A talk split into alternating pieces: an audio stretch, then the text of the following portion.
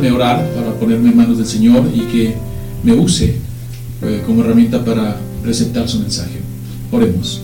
Señor, te damos gracias por este tiempo y vengo delante de ti, Señor, con un corazón dispuesto, pidiéndote, Señor, que me uses para que yo pueda eh, ministrar, Señor, tu palabra, para que pueda predicarla de tal manera, Señor, que eh, tu Espíritu la lleve a los corazones de mis hermanos, Señor, y los edifique, Señor.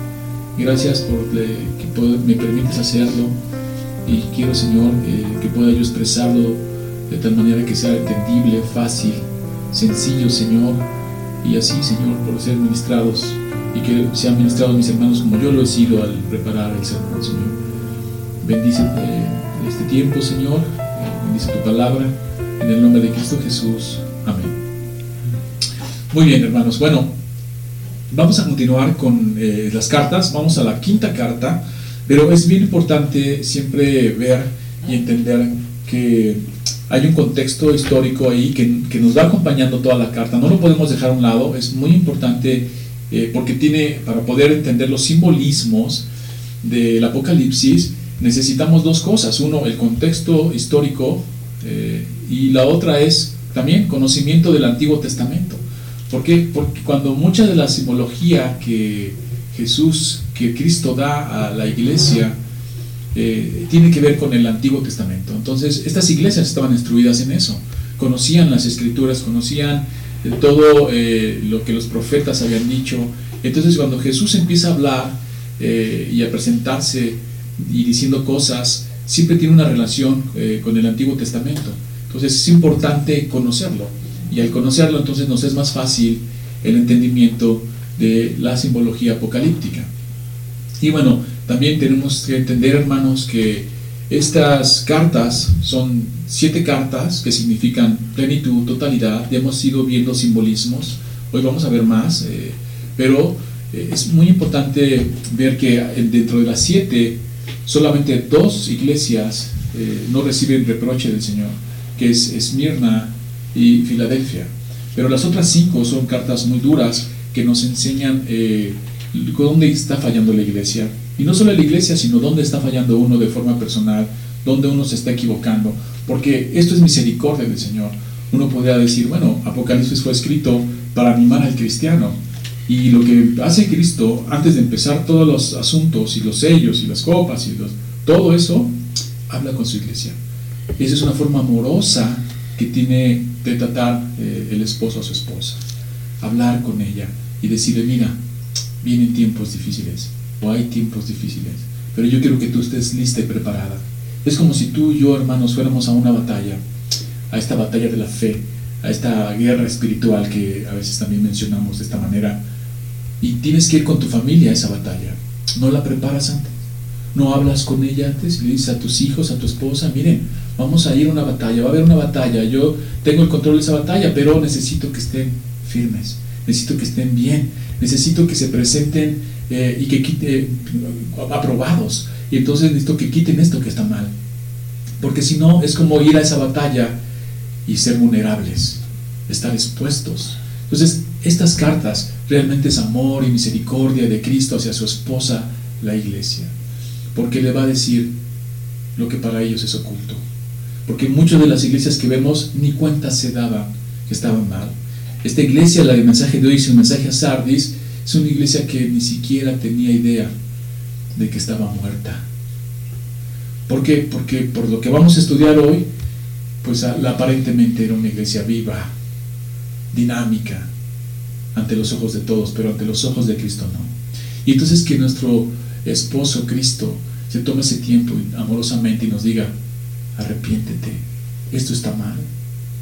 Porque van a venir cosas y necesito que estés lista, que te vistas de lino fino, limpio, resplandeciente. Y eso también entendemos más adelante en Apocalipsis, que el lino eh, limpio, resplandeciente, el lino fino, son las acciones justas de los santos. Entonces, es como decirnos, bueno, viene todo esto y tú necesitas estar aprobado delante de mí, vestido de lino limpio, fino, resplandeciente acciones justas, hermanos. ¿Por qué? Porque si lo hacemos paralelo a lo que dice la batalla espiritual en Efesios, nos habla de tener una conducta, una moralidad una ética cristiana en todo tiempo. Entonces, así nos quiere el Señor y por eso se toma este tiempo. Vamos a iniciar leyendo la lectura, eh, las Santas Escrituras en Apocalipsis capítulo 3, el mensaje a la iglesia en Sardis. Y dice así, son seis versículos, acompáñame eh, a leerlos. Dice, escribe al ángel de la iglesia en Sardis, el que tiene los siete espíritus de Dios y las siete estrellas, dice esto, yo conozco tus obras, que tienes nombre de que vives y estás muerto. Sé vigilante y afirma las otras cosas que están por, para morir, porque no he hallado tus obras perfectas delante de Dios. Acuérdate pues de lo que has recibido y, oído, y guárdalo, y arrepiéntete. Pues si no velas, vendré sobre ti como ladrón, y no sabrás a qué hora vendré sobre ti. Pero tienes unas pocas personas en Sardis que no han manchado sus vestiduras y andarán conmigo en vestiduras blancas, porque son dignas. El que venciere será vestido de vestiduras blancas, y no borraré su nombre del libro de la vida, y confesaré su nombre delante de mi Padre y delante de sus ángeles. El que tiene oído, oiga lo que el Espíritu dice a las iglesias. Amén.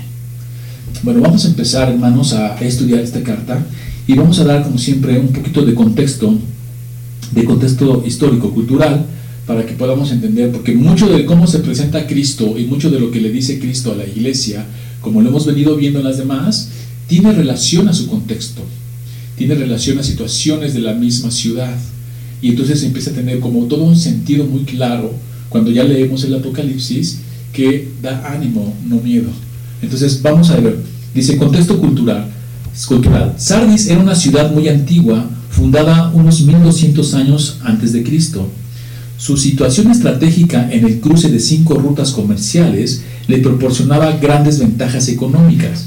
Era tal el poderío económico de Sardis que otras ciudades se fundaron sobre los ríos que posibilitaban una fácil comunicación fluvial y terrestre con esa megalópolis de la época.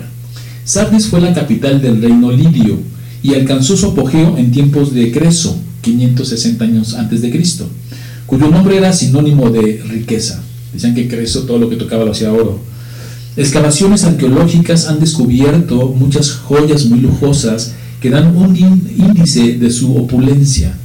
En la época persa fue la ciudad más grande de la región, famosa por su comercio en textiles de lana. Y ahí hay una referencia más adelante con las ropas sucias. Otro distintivo geográfico de Sardis es su escaparada Acrópolis, que, se alcanzaba, que alcanzaba casi eh, perpendicularmente hasta 400 metros por encima de la sabana aluvial del río Hermo. En aspecto de seguridad, podríamos compararla con la Machu Picchu de los incas peruanos. Imagínense, la ciudad estaba hasta arriba y para llegar ahí eran unos, unos eh, landeros muy pequeños y casi impenetrables y algunas pendientes eh, eh, enormes, ¿no? Entonces era casi impenetrable llegar y conquistar esa ciudad. Dice, pero las dos ventajas geográficas de Sardis eran también su constante tentación. Parece que la riqueza fácil y la alusión de invencibilidad militar producía en ellos una falsa confianza y un cierto letargo. Su gente tenía fama de liviana y lujuriosa. Bueno, ya tenemos el contexto de esta ciudad, ¿no? Una ciudad fortificada en lo alto, con eh, despeñaderos y con caminos muy angostos que era muy difícil acceder a ella, entonces militarmente estaba protegida se sentían muy confiados y era una ciudad muy, muy rica. Entonces eso les daba una falsa seguridad. Y este contexto va a ayudar a entender cómo se presenta Cristo a esta iglesia y las cosas que le va diciendo. Vamos al versículo 1, dice, escribe al ángel de la iglesia en Sardis, el que tiene los siete espíritus de Dios y las siete estrellas, dice esto, yo conozco tus obras, que tienes nombre que tiene fama, o sea, un renombre, ¿no? Que tiene fama de que vives y estás muerto. Wow, es un mensaje durísimo. Aparentemente estás vivo, pero interiormente, espiritualmente, esa iglesia estaba muerta. Como ya lo hemos dicho, el ángel es el pastor o el encargado de la iglesia. Entonces, se dirige primeramente al pastor. Y ahí eh, nosotros que ministramos, que pastoreamos, sí tenemos que tener temor y temblor, porque vamos a ser llamados a cuentas. La palabra dice que el que mucho se le da, mucho se le demandará. Y entonces podemos ir viendo a través de las cartas cómo se dirige primeramente al ángel, al encargado, al pastor, al ministro, y de ahí se dirige a todos los demás. Pero le llama fuertemente. Luego dice, Cristo se presenta a la iglesia como el portador de la plenitud del Espíritu. Cuando dice, el que tiene los siete espíritus de Dios. Recuerden cómo se va presentando. El que tiene los siete espíritus de Dios. ¿Qué quiere decir esto? Bueno, ya hemos visto que siete significa en el lenguaje eh, apocalíptico plenitud, totalidad. Entonces quiere decir que el que tiene los siete espíritus, que es Cristo, está en plenitud del Espíritu Santo. Y eso es relevante. Dice, siete espíritus, totalidad. Sabemos que el Espíritu de Dios es vivificante. Y esto es relevante para una iglesia que está muerta. Solo el Espíritu de Dios puede darle vida a esa iglesia que espiritualmente está muerta. Por eso se presenta así Cristo. Yo soy el que tiene los siete espíritus. Estoy en plenitud del Espíritu y el Espíritu da vida.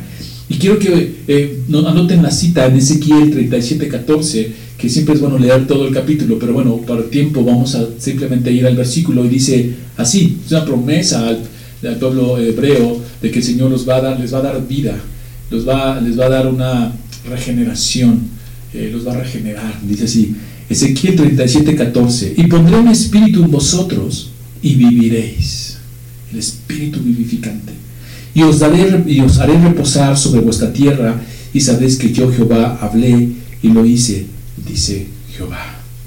Y podemos ver más citas donde el Espíritu Santo es el que da vida también. Eh, Jesús hablando con este, Nicodemo le dice, tienes que nacer del Espíritu. Y Él es el que da vida. Entonces es Jesús el que tiene este siete espíritus, la plenitud del Espíritu Santo. Y luego, fíjense lo que dice, el que tiene las siete estrellas, bueno, ya habíamos visto en el capítulo 1, en 1.20, la interpretación de las estrellas. Nos había dicho que las estrellas son los ángeles de las iglesias y ahora vemos que las iglesias pues, son los encargados. Y los candeleros, las iglesias. Y que Jesús está con las estrellas, los encargados de la iglesia en su mano, alrededor de las iglesias, en una intimidad.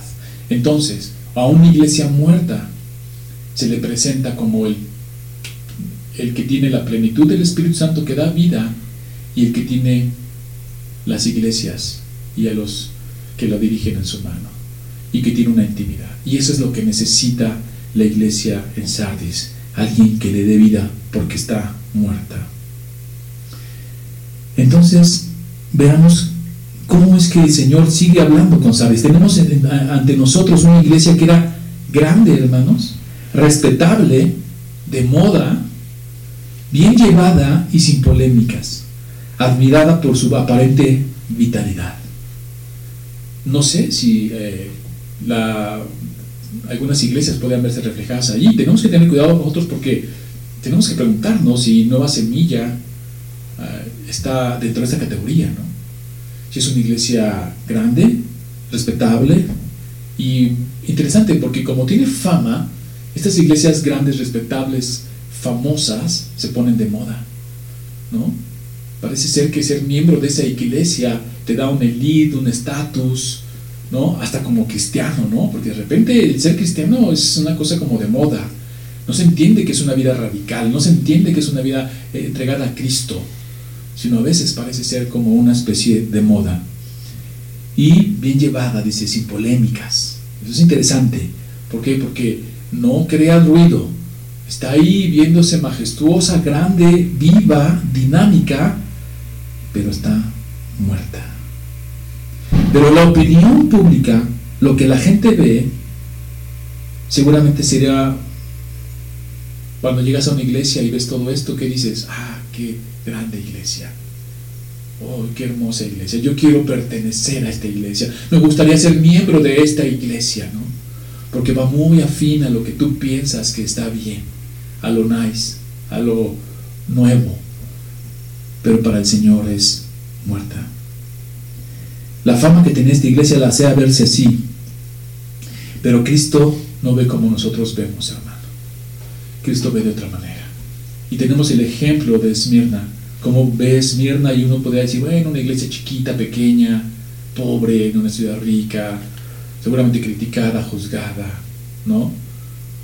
Pero él no ve así, hermano. Entonces, tenemos que tener mucho cuidado cuando la iglesia crece y pensamos que porque ya es grande y está creciendo en número, lo estamos haciendo bien.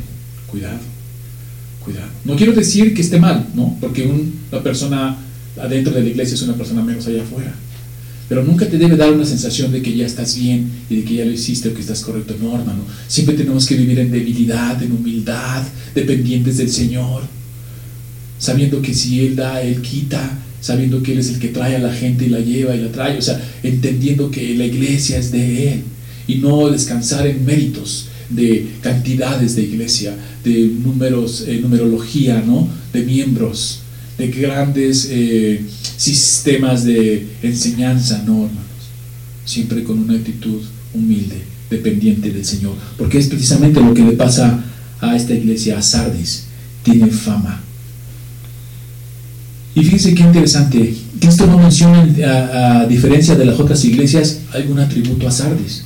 En otras iglesias, como hemos visto aquí, se les dice, tienes fe, has retenido mi nombre, tienes amor, has rechazado a los que se creen este, apóstoles y no lo son y les reconoce ciertas cosas. Aquí no le reconoce nada. Va directamente al exhorto. Pasa directamente una censura a la congregación. Dice, hay un contraste entre nombre y realidad. Tiene aparentemente fama de que está viva y la realidad es que no es así. Y vemos dentro de este contraste el tema de muerte y vida. Eso es lo que está aquí. Aparentemente viva, pero muerta. Y eso es algo que nos debe de dar temor y temblor. ¿Cuántas iglesias podemos ver hoy en día con estas características? Grandes templos, numerosa la congregación, con una vitalidad y prestigio, pero realmente no son radicales. No lo son. Hasta llegan a aparecer un club un gran club en el que puedes estar un buen rato el domingo. Pero no es así. No son radicales. Y estás a gusto y si no te vas. No hay compromiso, no hay entrega, no hay eh, radicalidad.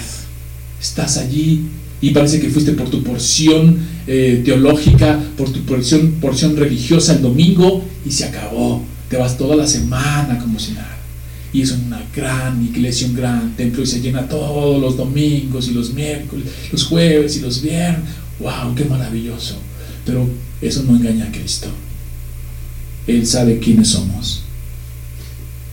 Es como la iglesia en Éfeso. La iglesia en Éfeso había perdido su primer amor, pero amaba. No le dice, ya no amas, amaba. No al igual que al principio, porque ese es el reclamo, pero amaba. Pero aquí tenemos un diagnóstico peor está muerta. Ellos ni se daban cuenta de su estado agónico. ¿Por qué? Porque llegaban, veían la numerología, veían eh, las grandes cosas, a lo mejor una iglesia enorme, hermosa, rica, con potencialidad. Pero había que preguntarse espiritualmente cómo estamos. Y eso es lo que le dice Cristo, el diagnóstico que le da Cristo a esta iglesia. Ahora, hermano, tenemos que verlo de forma personal.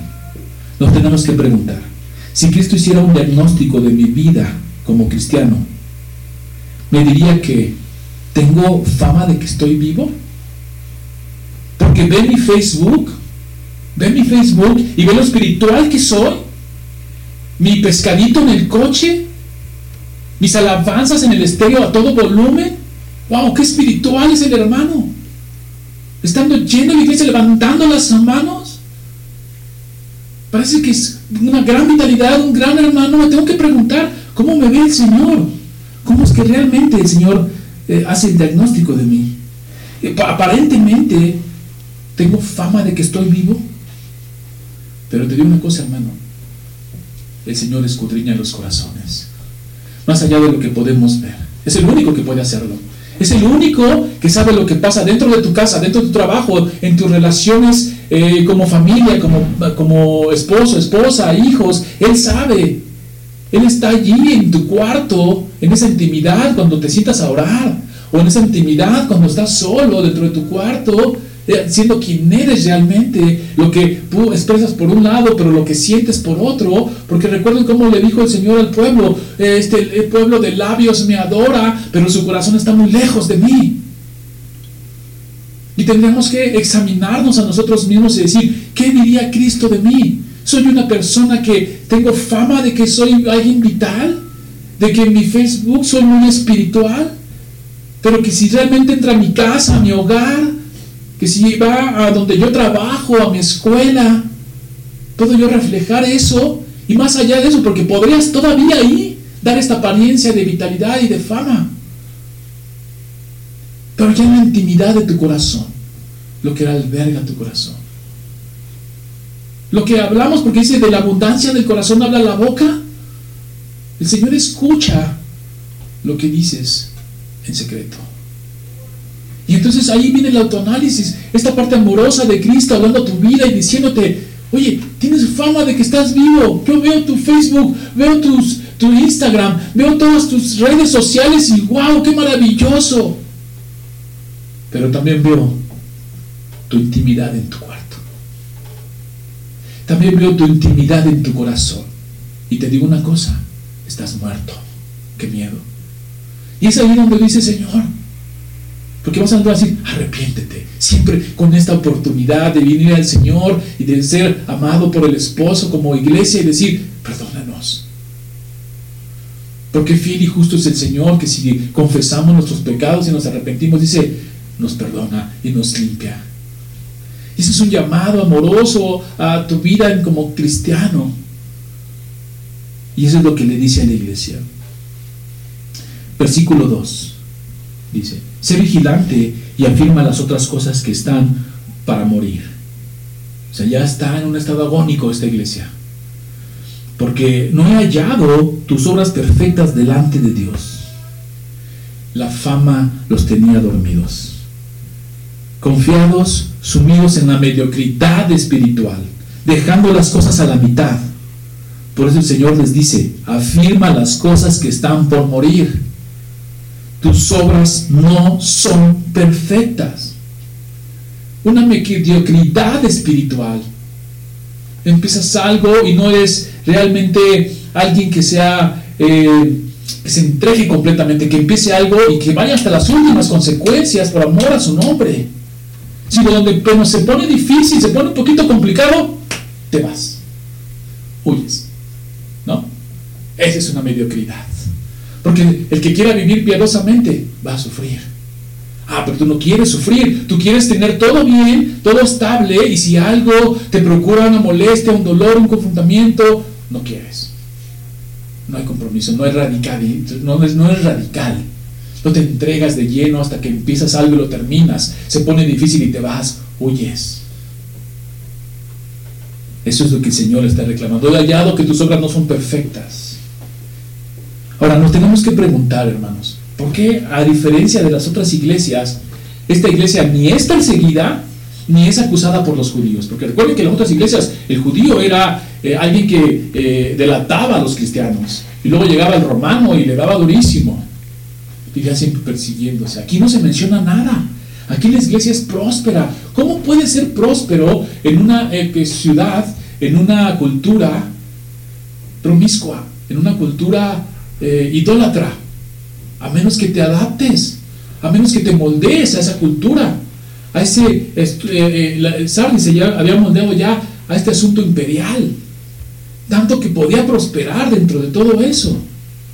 Y seguramente decían, porque ese era el pensamiento judío, que si tú tenías prosperidad, entonces Dios te estaba bendiciendo. Y las cartas nos dicen otra cosa. Ahí está Esmirna, de ejemplo. Pero ellos vivían con esta aparente, mira qué bendición, cuántos somos, mira qué hermosa iglesia, mira cuánto hemos crecido. ¿Y por qué no los perseguían, los acusaban los judíos y los perseguían los romanos? Porque era un cristianismo indefenso, mediocre, con una espiritualidad mediocre. Tus obras no son perfectas. dejan todo a medio hacer, no llevan nada hasta las últimas consecuencias. Vemos en la iglesia de Teatira, sus obras postreras eran mejor que las primeras. La primera generación estableció ahí el cristianismo y lo hizo de una manera este, fuerte, firme, y luego viene la segunda generación y prospera estas primeras obras.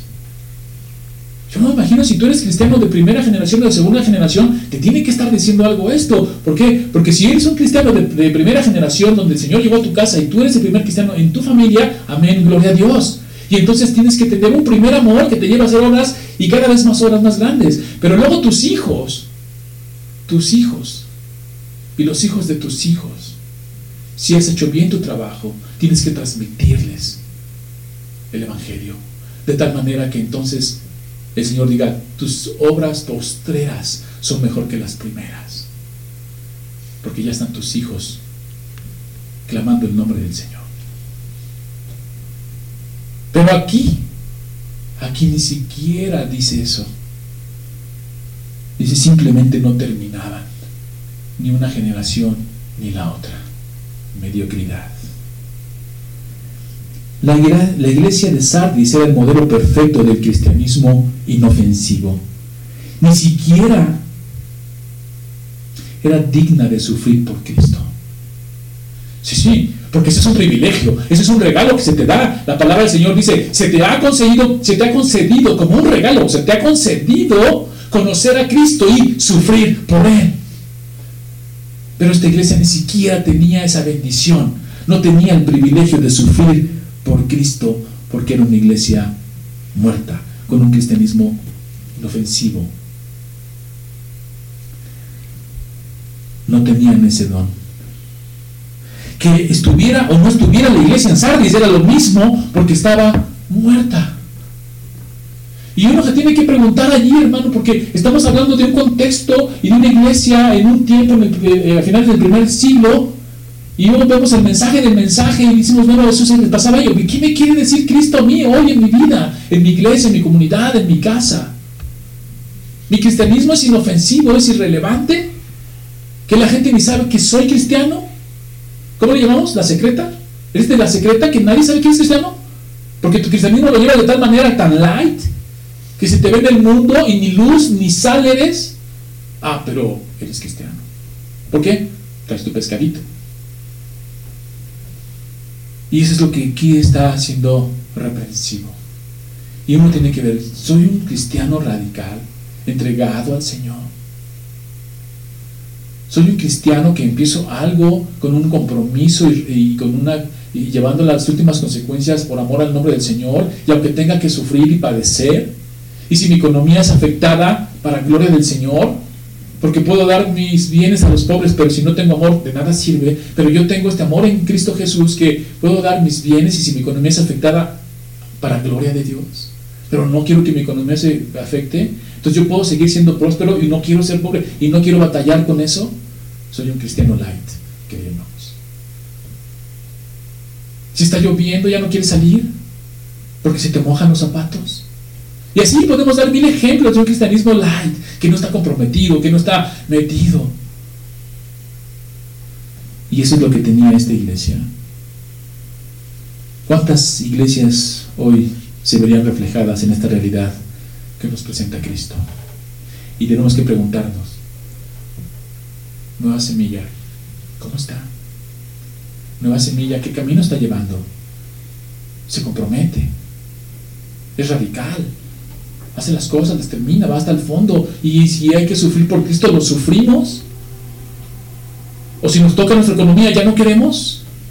Eso es lo que el Señor está llamando a través de esta carta a todas las iglesias en todo tiempo. Y luego dice, está este llamado a estar alerta, alerta, dice. Está alerta, dice. Sé vigilante, sé vigilante, está alerta, le dice eh, Cristo al ángel de la iglesia de Sardes. No te confíes, no descanses en tu fama, no pienses más de lo que debes pensar de ti mismo. El que piense que está fuerte, mire que no caiga. Y eso es primeramente al pastor, primeramente al ministro, primeramente a los encargados que están eh, eh, usando, siendo usados para llevar la iglesia. Despierta. No te confíes. Está alerta. Porque a veces descansamos en nuestros laureles y pensamos que ya estamos del otro lado y tenemos un alto concepto más de nosotros mismos que no deberíamos tener.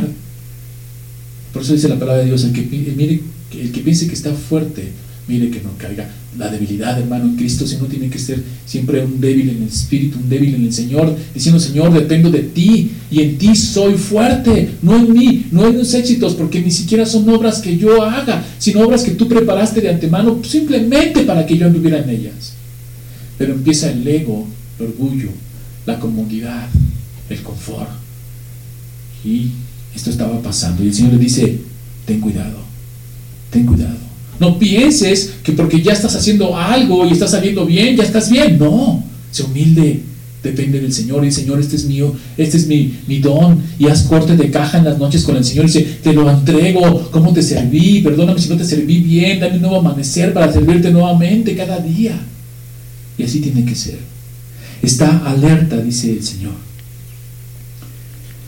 Este llamado a esta alerta o ser vigilante tendría que impactar fuertemente a los cristianos de Sardis, pues la historia de su ciudad testimoniaba que dos veces por eh, su poderosa ciudad, aparentemente invencible, fue tomada precisamente por la irresponsabilidad y por la falta de vigilancia de sus defensores. Estaban muy confiados.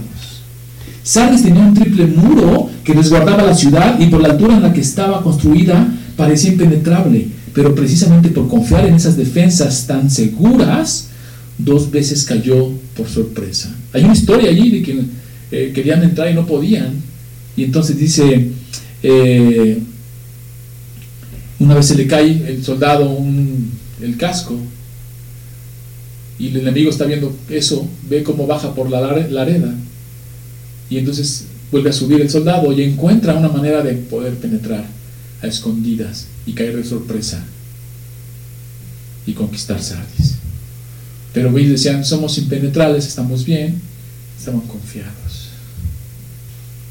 Dice, con el recuerdo de que los somnolientos defensores de Sardis fueron sorprendidos noche, este, de noche una y otra vez, Cristo advierte a la congregación y más estrictamente al pastor o a los encargados, a los ministros. Está alerta.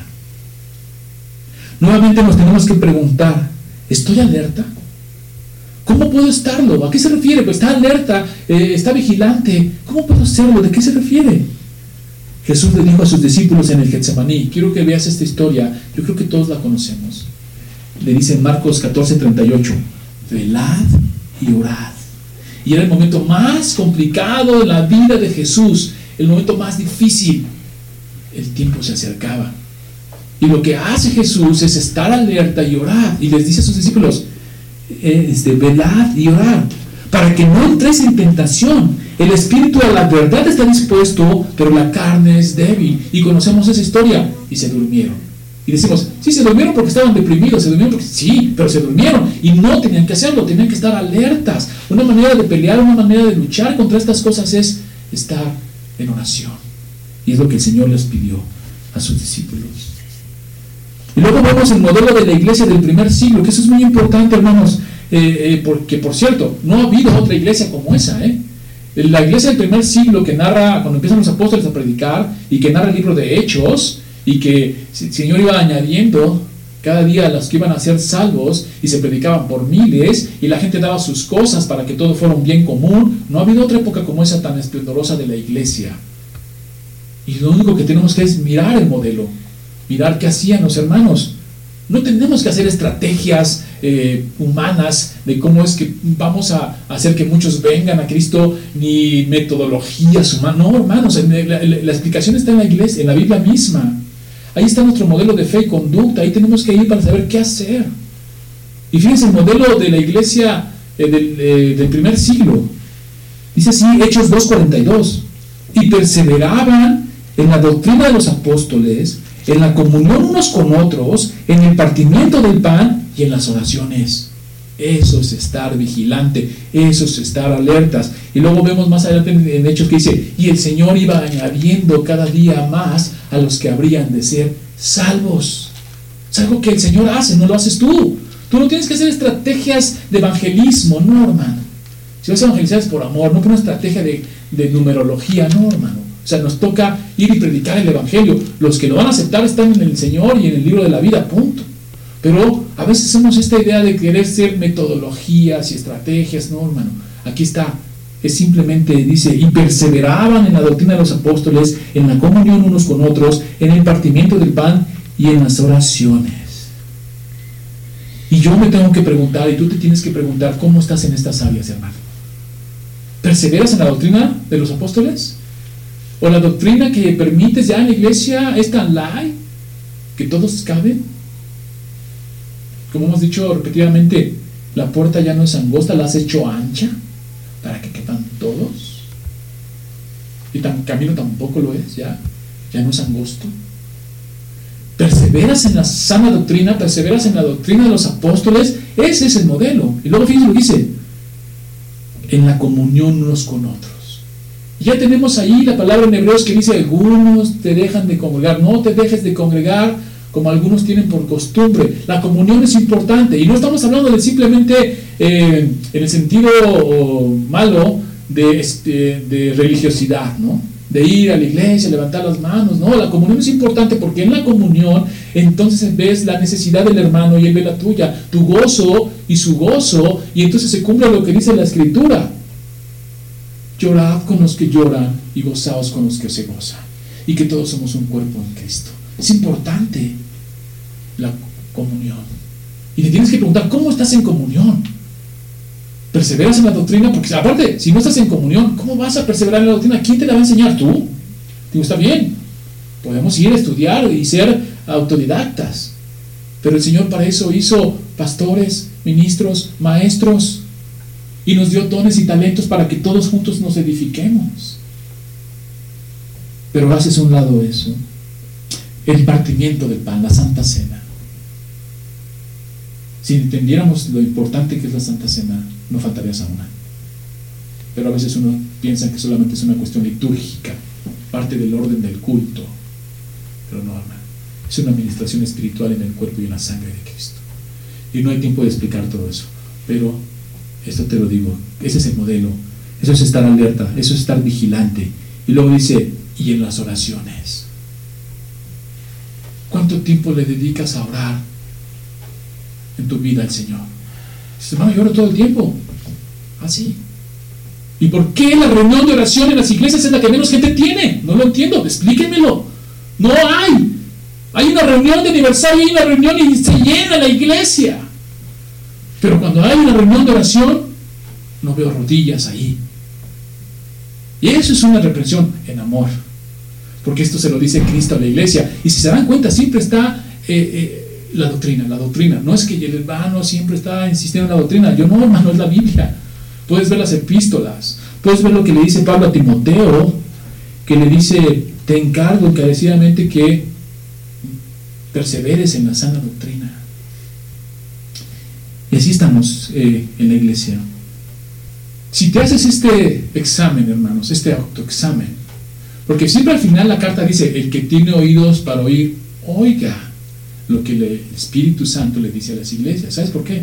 Porque a veces no tenemos oído. No te gusta.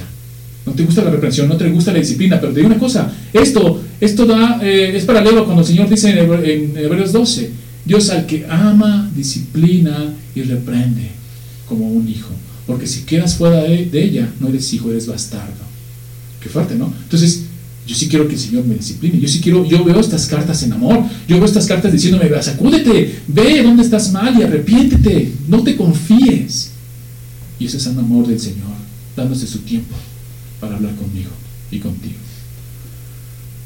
Versículo 3. Acuérdate pues de lo que has recibido y oído, que es el Evangelio, hermanos, y la doctrina. Lo que has recibido. ¿Qué fue lo que recibieron? El Evangelio. ¿Se acuerdan cómo les dijo eh, Pablo en la carta a los Gálatas? insensatos. ¿Quién nos enseñó a salir de la verdad y a oír del que los trajo por la fe para llegar otra vez a, la, a las obras? Entonces dice aquí, acuérdate pues de lo que has recibido y oído, que es el Evangelio y la doctrina, y guárdalo y arrepiéntete si no lo has hecho.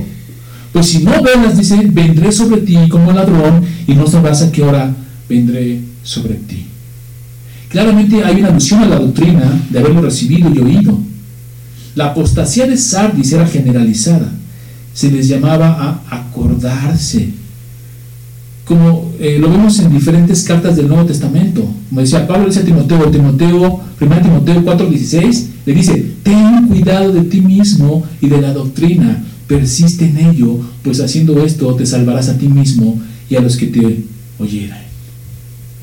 Y viene la advertencia, pues si no velas, vende sobre ti como ladrón. Hermanos, como hemos venido viendo, y te invito a que analices la historia, la Biblia, y veas todas las cartas, Juan también va a decir, no todo el que dice Señor es cristiano, probad los espíritus. Siempre está diciendo aguas, y siempre está la lucha con los gnósticos, con los docetistas, eh, con Pablo, eh, los Gálatas, con los judaizantes, metiendo obras a la salvación. Siempre hay una batalla en ese sentido. Y aquí en la advertencia está así: vela, retén lo que has recibido y has oído. Si no, vendré como un ladrón. El problema no es menor cuando de doctrina se trata, hermano. El Señor está firme para defender a su iglesia y reprende incluso al pastor por no vigilar la doctrina en la congregación. Cristo ama a su iglesia, Él la sustenta y tenemos que ver estos asuntos y no moldearnos al grado de ser una iglesia que ha diluido el Evangelio al modo de no ser relevante a la sociedad, ya no es sal, ya no es luz, es tan poca cosa que se pierde entre las tinieblas del mundo. Ya no brillas, ya no estás dando luz. Uno voltea a ver y no se ve, están las tinieblas y no te ves. La iglesia ha diluido. Y el Señor, primeramente le habla al pastor, le habla a los encargados dice, aguas con la doctrina, con lo que has recibido y oído, reténlo, manténlo, no cedas. Y esto me lleva a un pasaje que a mí en lo personal siempre me da temor y temblor. Y eso Oseas 4.6. Siempre relaciono cuando hay un exhorto al pastor, cuando hay un exhorto y una eh, aguas Siempre voy a este texto, dice Oseas 4:6. Hablándole Jehová a los sacerdotes, les dice, mi pueblo fue destruido porque le faltó conocimiento. Por cuanto desechaste el conocimiento, yo te echaré del sacerdocio y por, porque olvidaste la ley de tu Dios, también yo me olvidaré de tus hijos. En términos de Sardis, vendré sobre ti como ladrón y no sabrás a qué hora vendré sobre ti. Pero gracias al Señor, gracias al Señor que siempre nos dice, alerta, despierta, fírmese adelante, no cedas. Porque la batalla siempre ha sido esa. Primero es externa a través de las persecuciones, luego interna a través de las herejías en la congregación. Y uno piensa que uno cuando habla de teología, luego dicen, ay hermano, teología, y tú puedes ver cómo se reduce la congregación cuando hablas de, de doctrina, teología, pero cuando hablas de espiritualidad, del Espíritu Santo, de acciones, wow, aquí, hay, aquí sí está el Espíritu. No, hermano, no hay nada más práctico que la teología, porque la teología va a marcar tu matrimonio, va a marcar tu vida, va a marcar tu trabajo, va a marcar todo. Lo que tú entiendas de Dios es lo que vas a entender en tu matrimonio. ¿Por qué? Porque si tú entiendes que Dios aborrece el divorcio, no te vas a divorciar. Porque si tú entiendes que Dios quiere que ames a tu esposa como Cristo amó a, su, a, la iglesia, vas a temblar como, como esposo todo el tiempo. Por eso es importante la doctrina, el conocimiento del Dios Santo. Vamos al 4, perdón. Pero tienes unas pocas personas en Sardis que no han manchado sus vestiduras y andan conmigo y andarán conmigo en vestiduras blancas porque son dignas. Amén, hermano. Yo creo que tú y yo nos encontremos en esta parte. Ya vimos la categoría de personas que el Señor no quiere, que está reprendiendo, que le dice arrepiéntanse. Pero ¿qué crees? Que dentro siempre hay un remanente en las iglesias. Siempre el Señor se prevé un remanente para su, por su gracia y misericordia. Y dice aquí, pero tienes unas pocas personas en Sardis que no han manchado sus vestiduras y andarán conmigo en vestiduras blancas porque son dignas. Con este texto podemos ver el deterioro progresivo que se ha observado desde Éfeso. ¿Por qué? Porque Éfeso primero que hizo, expulsó a los Nicolaitas. ¿Se acuerdan? No aceptaba doctrinas falsas. Luego vemos en Pérgamo y Teatira donde la herejía era minoritaria.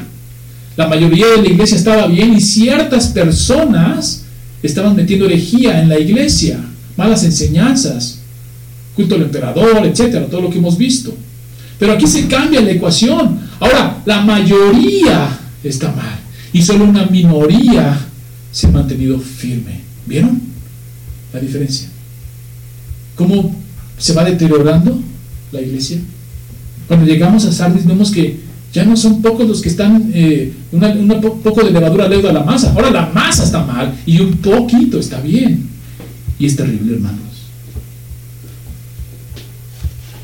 Manchar las vestiduras tiene que ver con moldearse al mundo, el modelo socioteológico que los rodeaba y específicamente el culto imperial. La mayoría había optado por la línea de menor resistencia ante el paganismo del mundo de ese tiempo. Fíjense bien, por eso nadie los perseguía, por eso nadie los acusaba, por eso vivían y prosperaban, porque se habían adaptado, se habían moldeado al mundo.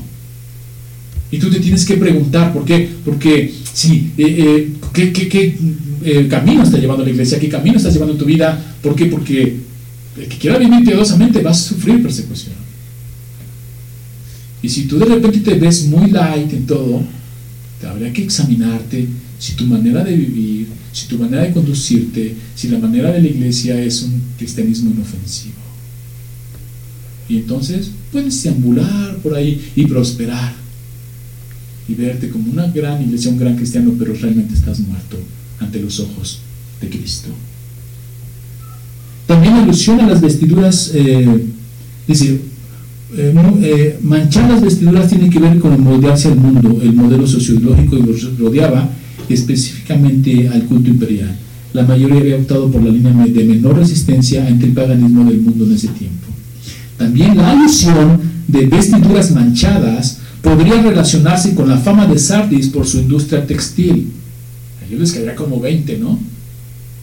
Y por la inmoralidad y la lujuria, especialmente en las orgías callejeras del culto a Cibele. Imagínense esa perversión. Por otra parte, los judíos comparaban frecuentemente el carácter moral con vestiduras limpias. Y lo podemos ver en el Antiguo Testamento, incluso en el Nuevo. Como hablar de vestiduras blancas habla de una moralidad, el ser vestido. Por eso vemos esta eh, vestimenta, los sacerdotes en el Antiguo Testamento especial, cuidada. ¿Por qué? Porque representaba una cuestión moral. Andar conmigo en vestiduras blancas. El blanco era el color del día, de, el color del día de la victoria. En Apocalipsis, el color blanco se le atribuye a Cristo en 1.14, a los ángeles en el 15.6 y a los elegidos en el 19.14. El blanco siempre va relacionado con victoria, con pureza, con justicia y venimos las citas en las que va relacionado. Ahora, dice así, porque son dignas. La dignidad, hermano, no viene de nosotros mismos, porque solo Cristo es digno. Es precisamente el carácter de Cristo en nosotros el que debe estar realmente gobernando al cristiano, vistiendo al cristiano, que le da esa vestidura blanca. Y se nos promete que los que andan fielmente con el Señor ahora andaremos con Él vestidos de blanco y Él nos guiará a fuente de aguas vivas porque son dignos. ¿Quién es digno? Solo Cristo es digno. Pero es precisamente cuando tú eh, estás en el Señor y tu carácter, tu carácter es moldeado al, carácter de Cristo y cada vez eres más como Cristo y reflejas a Cristo en tu vida, en tu corazón y no solo de una forma externa, sino internamente, de tal manera que a Cristo no lo engañas, pero entonces reflejas que Cristo mora en ti y que eres lleno del Espíritu Santo. Entonces es la dignidad de Cristo en ti. Por eso dice, son dignos, porque han mantenido su fe, porque han mantenido su ética, ética y moral cristiana, no dejándose moldear. Por eso son dignos. Es la dignidad, el carácter de Cristo en tu vida y en la mía. Y esa es una invitación, hermano, para que tú hoy en día, si hay algo que está estorbando, si hay algo que está manchando tu vestidura, si hay algo que está, eh, en lugar de blanca, se ve ya beige, hermano, sé como Cristo, ser santos porque yo soy santo. Y dice, en toda vuestra manera de vivir. No solo cuando vas al culto, no solo cuando vas a la iglesia, no solo cuando estás oyendo alabanzas, en toda tu manera de vivir. Y entonces la dignidad de Cristo es tu ropaje. Verso 5. El que venciere será vestido de vestiduras blancas y no borraré su nombre del libro de la vida y confesaré su nombre delante de mi Padre y delante de sus ángeles. Aquí nos tenemos que sumergir el Antiguo Testamento para entender esto, porque ya vimos lo de las vestiduras blancas, ¿no? Cómo ser los vestidos con Él, Allá, allá en el cielo cuando dice que hay multitudes, ¿no? Dice de vestidos de blanco y a su esposa se le concedió vestirse de lino fino, limpio, resplandeciente y cantando al Señor. Pero dice algo muy interesante. Y no borraré, dice, y no borraré su nombre del libro de la vida y confesaré su nombre delante de mi Padre y delante de sus ángeles. Para entender el no borraré, tenemos que entrar al Antiguo Testamento. Porque a veces algunos eh, dicen, ah, bueno, si dice que no borraré, que sí que se puede borrar. No, hermano. No está hablando de que la salvación se pierde o se gana.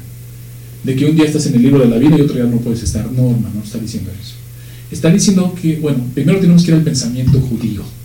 ¿Qué es lo que el judío está pensando? ¿Qué es lo que los oyentes de Juan están entendiendo cuando se dice esto? ¿Por qué? Pues porque ellos tenían un, eh, estaban formados en una cultura. Dice así, el término libro de la vida era muy común entre los hebreos para señalar el registro de los, de los pobladores en una ciudad. Y te invito a que vayas a Isaías 4.3. Según la ley del levirato, en Deuteronomio, un cuñado debe tener hijos con la viuda de su hermano muerto, para que el nombre de éste no sea borrado de Israel. Vamos, vamos viendo el pensamiento judío. Cuando el Señor les dice, no borraré tu nombre del libro de la vida, ellos estaban acostumbrados a perseverar ese del nombre del libro de la vida, ya lo tenían por cultura, ya habían crecido así, pensando que, pues imagínate, que se tenía que perseverar el nombre o, como castigo o reprensión, borraban tu nombre y quedabas eh, eh, excluido del libro de los vivientes.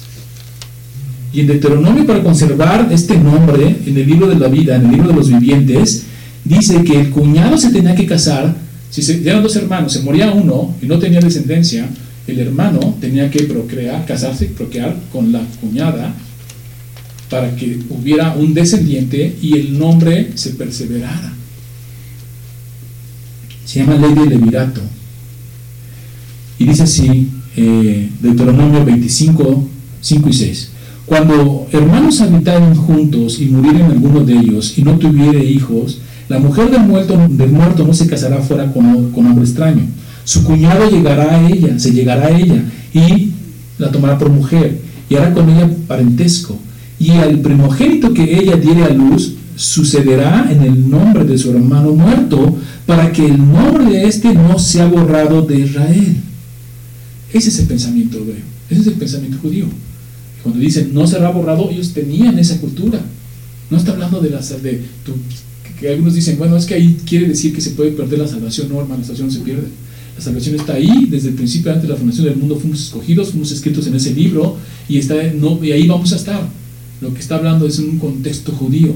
Luego dice así, después el libro de la vida llegó a referirse a los redimidos como pueblo escatológico de Dios en Daniel 12.1, Levítico 10.20, Filipenses 4.3, Hebreos 12.23 y Apocalipsis 21.27.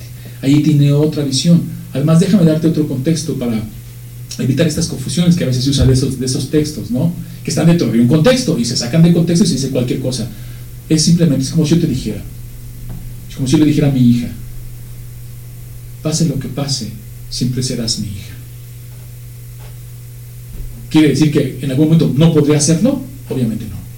Es una manera de hablar y hay que entenderlo así, hermanos, porque la salvación no se pierde. Y luego dice, y la promesa, ¿no? Vamos, dice, el que venciere será vestido de vestiduras blancas, una, no borraré eh, el nombre de, su nombre del libro de la vida, dos, y esto es hermoso, y confesaré su nombre delante de mi Padre y delante de sus ángeles. Siempre tiene que ver con la salvación, siempre tiene que ver con la promesa de una intimidad con el Señor. Y acuérdense que hay un texto en la Biblia que dice, si me negares, yo también te negaré. Pero si tú confiesas al Señor, dice Él también, dice aquí, te voy a confesar delante de mi Padre y de sus ángeles. Qué gran promesa. Porque vea, hermanos, que con esto daban su vida por Cristo. no negaban al Señor. Por esta promesa de que Él tampoco los negaría y que Él confesaría su nombre ante el Padre y los ángeles. Si hoy tuvieras que dar tu vida y leer este texto y decirte, acuérdate, y Jesús diciéndote, acuérdate, si tú no me niegas, yo tampoco te negaré delante de mi Padre y de sus ángeles. Te voy a nombrar allí. Y cuando allá se pase lista, tu nombre y el mío estará, si Dios lo permite. Porque toda esta perseverancia es porque el Señor la sustenta. Y para terminar dice, el que tiene oídos, oiga lo que el Espíritu dice a las iglesias. ¿Por qué, hermanos? Porque normalmente en la exhortación, en la reprensión, nos cerramos. Si alguien viene y te dice a ti que estás mal en algo, te cierras. Tu oído ya no oye. Por eso dice, el que tiene oído, porque son palabras fuertes pero en amor, son palabras fuertes de un esposo a una esposa que la ama y que la quiere mantener lista y preparada. Pero a veces cerramos nuestros oídos. No lo cierres, hermano, hoy en día. No lo cierres. Ve qué parte de tu vestidura se ha manchado y arrepiéntete. Tan firme y adelante. Que tus obras sean, seas un, un cristiano radical, no un cristiano simplemente inofensivo, que ni das luz sal. Todo lo contrario, como un padre amoroso. Y que sí, la carta es de exhortación, sí, las cinco son de exhortación, solamente dos no lo son. Pero es precisamente porque al que ama, corrige y disciplina. Pon delante de Dios todos tus caminos y Él va a enderezar tus veredas. Vamos a orar. Señor, te damos gracias por este tiempo. Alabado sea tu nombre, Señor, y queremos ponernos en tus manos, nuestra vida misma, Señor, porque te amamos, porque te adoramos, Señor, porque dependemos de ti. Pero habrá alguna parte en nuestra vida, Señor, que haya que entregarte. Habrá alguna parte en nuestra vida que se oculta a nuestros ojos y pensamos que estamos bien y estamos mal, Señor. Queremos entregártela, que tú nos digas cuál es, Señor, como una bendición para podernos arrepentir, para entregártela, Señor. Porque nada hay oculto a tus ojos, Señor. Tú disciernes nuestros pensamientos. Queremos, Señor, ser una iglesia, queremos ser cristianos radicales, de tal manera, Señor, que cumplamos eh, y reflejemos tu rostro, Señor. En tus manos nos ponemos en el nombre de Cristo Jesús. Amén.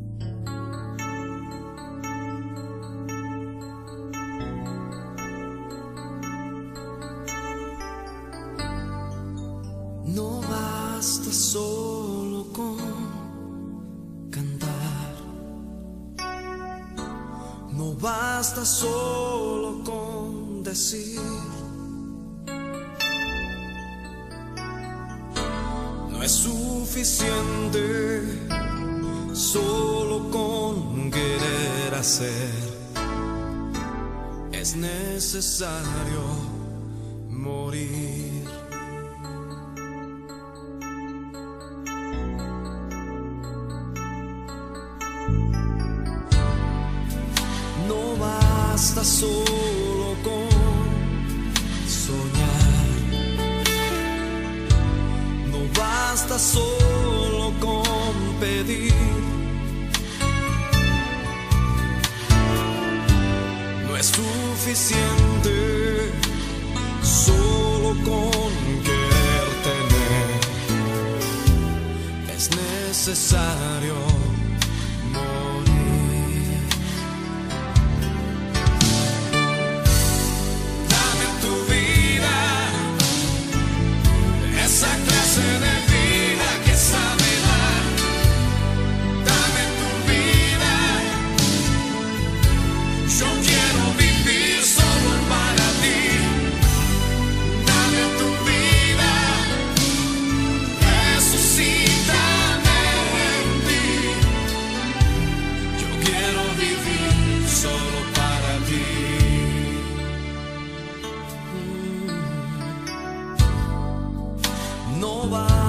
solo con cantar. No, no basta solo con decir. No es suficiente solo con querer hacer. Es necesario.